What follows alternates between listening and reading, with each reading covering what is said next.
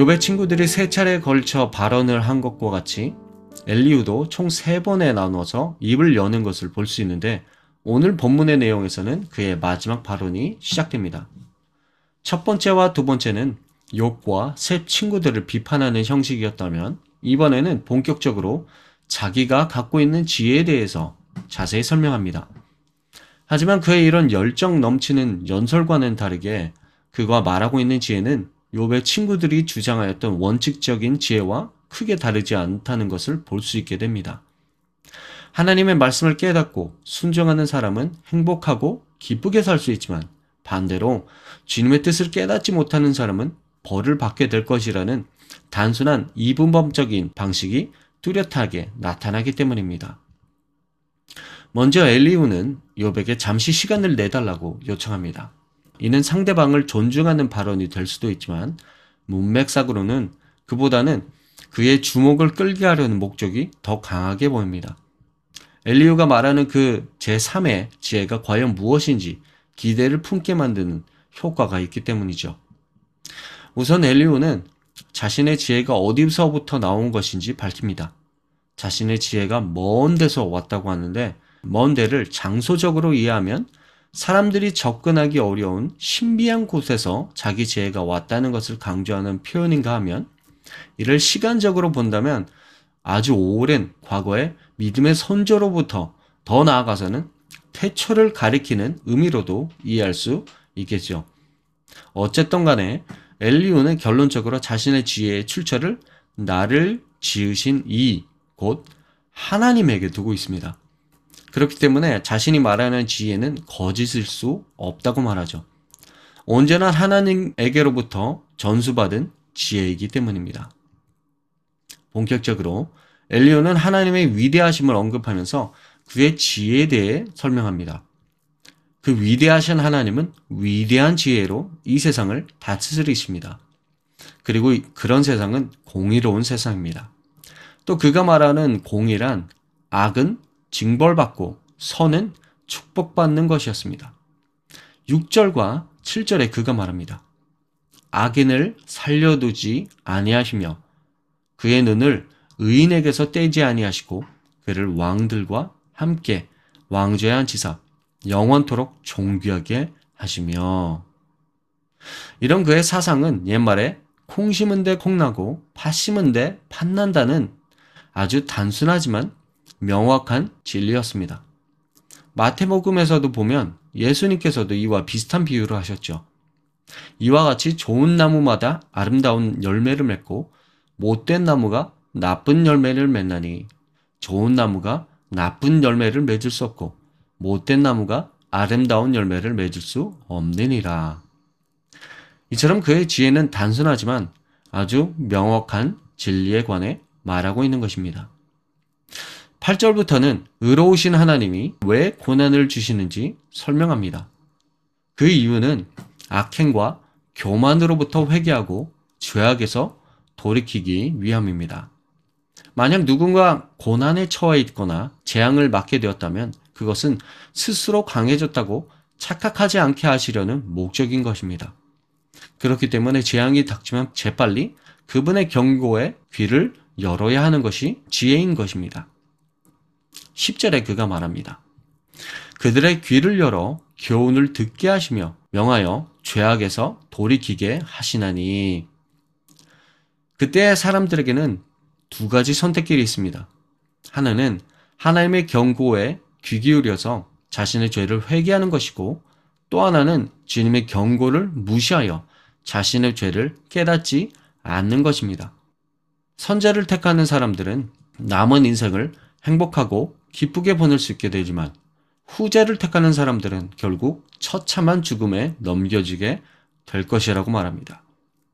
결국 중요한 점은 주님의 뜻을 깨닫느냐, 깨닫지 못하느냐인 셈이죠.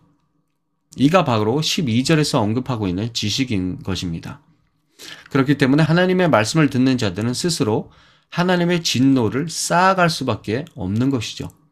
자신의 무지함으로 인해서 하나님께서 진노하실 때에 주님께 도와달라고 외치지도 못하기 때문입니다. 하나님을 모르는 자가 하나님께 도움을 청할 수 없는 것과 마찬가지인 셈입니다. 그럼 무지한 이들은 결국 제명을 다하지 못하고 생을 마감하게 된다고 말하고 있습니다. 반면 어떤 사람들은 진노를 통한 그분의 가르치심을 깨닫게 됩니다. 하나님은 그분의 경고에 귀 기울이는 사람들을 고난 중에서 구원하시고 풍성한 진수성찬이 펼쳐진 식탁으로 인도하신다고 말합니다. 이런 지혜를 토대로 엘리오는 욥의 삶을 바라봅니다. 욥이 당하는 고난을 보니 그것은 분명한 악인과 무지한 이들에게 내려지는 징벌이었습니다. 그렇기 때문에 하나님의 진노를 피하기 위해선 해야 할 일들을 제시하며 조언합니다. 가장 먼저 욥은 돈의 욕심을 버려야 한다고 합니다. 18절에 아무리 많은 재산과 재물을 쌓았다 한들 하나님의 심판이 임할 때에 그를 구원할 수 없기 때문입니다. 두 번째로 그는 어두운 곳, 즉 남몰래 행하는 악행을 끊어내야 한다고 합니다. 아무도 바라보지 않는 그곳에서 악으로부터 스스로를 지켜야 하는 것입니다. 이유는 환란을 당하는 것보다 선을 택하는 것이 훨씬 낫기 때문입니다. 세 번째로 하나님을 원망하지 말고 오히려 그분을 찬양하라고 말합니다. 하나님에게 그 누구도 지금 실수하신 거예요. 반박할 수 없기 때문이죠. 온전하시고 위대하신 하나님이 친히 그분의 교훈을 베풀어 주셨기에 우리는 당연히 주님을 찬양해야 하는 것입니다. 그리고 마지막으로 하나님만 바라보아야 할 것이라고 조언합니다. 먼데 있는 자들, 즉 아주 옛날 사람들부터 다 그렇게 해왔다고 주장합니다. 그런데 지금까지 그가 설명해온 지혜 중에 욥의 새 친구가 이미 말하지 않은 새로운 내용은 크게 없어 보입니다. 그는 분명 자신의 지혜가 사람들이 범접하기 어려운 먼 곳에서부터 나왔다고 하는데 그가 말하고 있는 지혜는 이미 누구나 다 알고 있는 아주 흔한 지혜란 사실이 흥미롭기도 합니다. 새 친구들과 욥의 대화 사이에서 묵묵히 듣고만 있었던 엘리우가 입을 열어 언쟁에 뛰어들게 되었을 때 저는 계속 들었던 생각이 있었습니다. 아, 그냥 끝까지 그 침묵을 지켰으면 더 좋았을 것을. 엘리우는 새 친구에게서 귀가 따갑도록 들었던 응과 응보의 원리를 반복합니다. 욥이 모르는 말이 하나도 없는데 또 그 말을 합니다. 의인은 복되고 악인은 멸절된다는 얘기. 순정하면 살고 불순정하면 죽을 것이란 얘기. 하나님은 환란의 날을 통해 악인들을 거룩하게 단련하신다는 얘기. 왜 그렇게 이를 강조했던 것일까요? 바로 엘리우에게는 욥은 공고한 자라고 낙임되었기 때문입니다. 직설적으로 말하면 욥에게 분노하거나 반발하지 말고 순순히 자기 말을 듣고 회개하라는 것이죠. 아주 노골적으로 자신이 당연히 받아야 될 심판을 받았는데도 불구하고 하나님께 억울하다고 대드는 죄악을 저질렀다고 비난하고 있는 것입니다. 또 하나님이 얼마나 높고 위대하시며 능력이 많으신 분인지 새삼스럽게 강조하면서 조용히 하고 그분의 말씀을 들으라고 윽박 지르는 것입니다. 그러면서 지금은 불평할 때가 아니라 모든 이들이 찬양하였던 주님의 창조와 유지시키는 놀라운 손길을 기억할 때라고 강조하고 있습니다. 참으로 잔인한 말 아닙니까? 슬픔에 잠, 잠겨 울고 있는 그에게 그만 울고 오직 하나님의 위대하심을 바라보라 하니 말입니다. 학창 시절에 대학 입시 문제로 마음이 정말 어려웠었던 적이 있었습니다. 저를 향한 하나님의 뜻이 도대체 무엇인지 또 하나님이 왜 그렇게 하시는지 이해하지 못하고 발버둥 치고 있을 때였죠. 그때 제게 큰 마음의 상처가 된 것이 있었습니다. 그건 바로 범사에 감사해 라는 한 친구의 조언이었습니다. 물론 그 친구는 저를 위로하는 마음이었을 것입니다. 당시에도 머리로는 그것을 이해했습니다. 하지만 가슴으로는 친구의 그 발음이 비수가 되어서 날아왔습니다. 하나님께 그만 징징대고 이제 그만 감사해. 그게 진짜 믿음이야. 라고 들려왔기 때문입니다. 하나님의 말씀이 어찌 그리 날카롭게 꼽히던지 엘리우가 말합니다. 내가 하나님을 위하여 아직도 할 말이 있음이라. 그는 하나님을 대신해 욥에게 그 모든 상황을 해명해 주고 싶었던 것 아니었을까 생각해 보게 됩니다. 그러면서 떠올랐던 말씀이 있었는데 바로 로마서 14장 4절의 말씀이었습니다.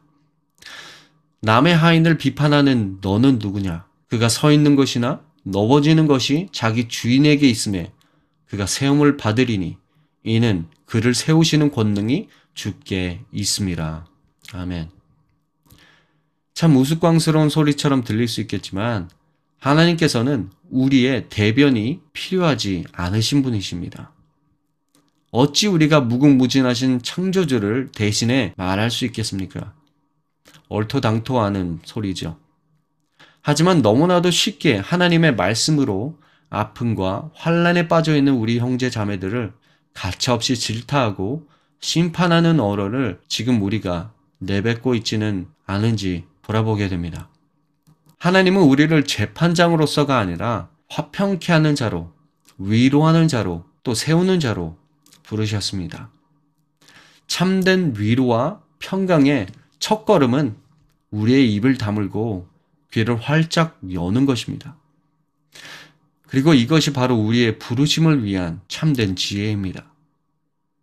더럽고 악취나는 탕자에게 먼저 달려와 안아주신 하나님 아버지의 마음을 본받고 고통을 지나가고 있는 우리 형제 자매들을 주님의 마음으로 위로하고 감사는 저와 여러분 되길 간절히 기도합니다. 아멘.